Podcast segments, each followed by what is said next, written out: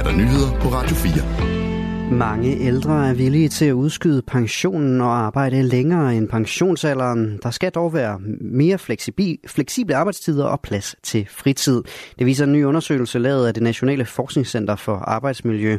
Reduceret arbejdstid, fleksible arbejdstider, muligheden for hjemmearbejde og flere seniordage er noget af det, seniorerne rapporterer som en del af løsningen, fortæller professor Lars L. Andersen, der står bag rapporten.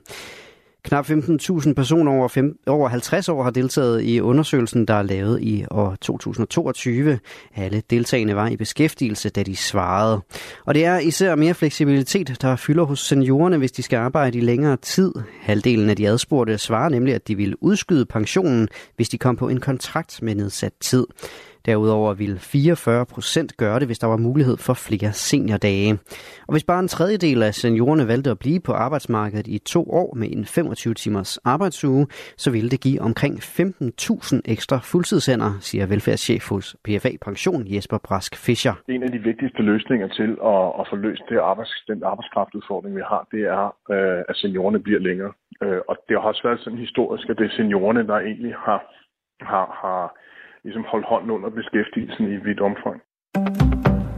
Både økonomiminister Stefanie Lose og Nikolaj Vammen, finansministeren, tog i går afstand fra den retorik, der mødte økonomiprofessor Michael Svare onsdag, da han besøgte bæredygtigt landbrug.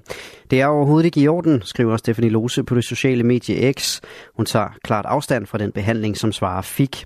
Ordlyden i kommentarer, der faldt til Michael Svare hos Bæredygtigt Landbrug, var helt uacceptable, lyder det fra Nikolaj Vammen på det samme medie.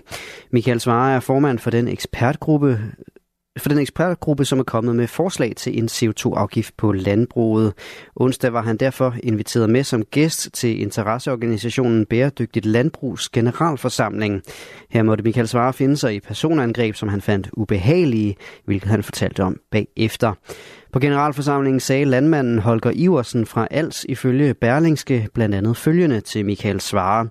Inden du kom, sad vi og snakkede om, at du egentlig er modig. Havde det nu været i 1824, så havde vi i formiddag været ved at bygge en galge ude bagved og havde hængt budbringeren. Vær glad for, at det hedder 2024. Der er sendt en helikopter i luften for at lede efter en forsvunden 10-årig dreng. Trods eftersøgning med hundepatruljer natten igennem er det ikke lykkedes politiet at finde en 10-årig dreng, der har været savnet, siden han i går kl. 13 skulle hentes fra skole i Grimstrup i Esbjerg Kommune. Det oplyser Syd- og Sønderjyllands politi. Ifølge Jyske Vestkysten sendte den 10-årige dreng en video til sin mor, inden han løb væk. Ifølge mediet fortæller drengen med tårne løbende ned ad kinderne, at han ikke vil tilbage til det opholdssted i Ribe, hvor han er anbragt. Derudover undskylder han i videoen over for sin mor, at han er nødt til at stikke af. Fra en vagtchef lød det kort før midnat i går, at drengen ikke var mødt op, da han skulle hentes af en taxabus. Der er ikke mistanke om, at der er sket noget kriminelt, oplyste vagtchefen på det tidspunkt.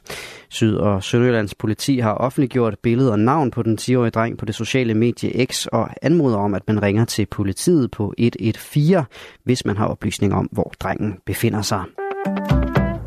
Interessen for at læse til dyrlæge i Viborg ser ud til at være stor. Mere end 350 interesserede har tilmeldt sig dagens åbent hus hos Aarhus Universitet i Viborg, og det er et tegn på, at universitetet har ramt plet ved at placere dyrlægeuddannelsen i Folum.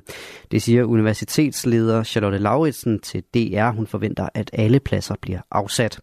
Der er mange, som måske navnlig vil begynde at læse vores uddannelser, fordi de ikke er tvunget til at skulle læse i København, siger hun.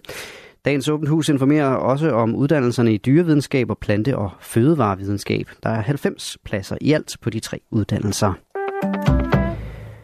Fragtskibet Ruby Mara er sunket i det røde hav, det oplyser Jemens internationalt anerkendte regering i en meddelelse ifølge nyhedsbureauet Reuters. Fragtskibet blev angrebet den 18. februar af Houthi-bevægelsen, og det forlød allerede dagen efter, at det var i fare for at synke. Skibet har kunstgødning i, lastningen, i lasten, og besætningen er evakueret. Houthi-bevægelsen holder til i Yemen og har siden november udført adskillige angreb på fragt- og tankskibe på det Røde Hav. Angrebene sker ifølge Houthierne i protest mod Israels krig mod den palæstinensiske bevægelse Hamas i Gazastriben. Gråvejr de fleste steder i dag og stedvis tåge eller perioder med regn. I den sydvestlige del af landet klarer det dog op med lidt eller nogen sol. Temperaturer mellem 5 og 10 grader i forbindelse med opklaring stedvis op til 12 grader.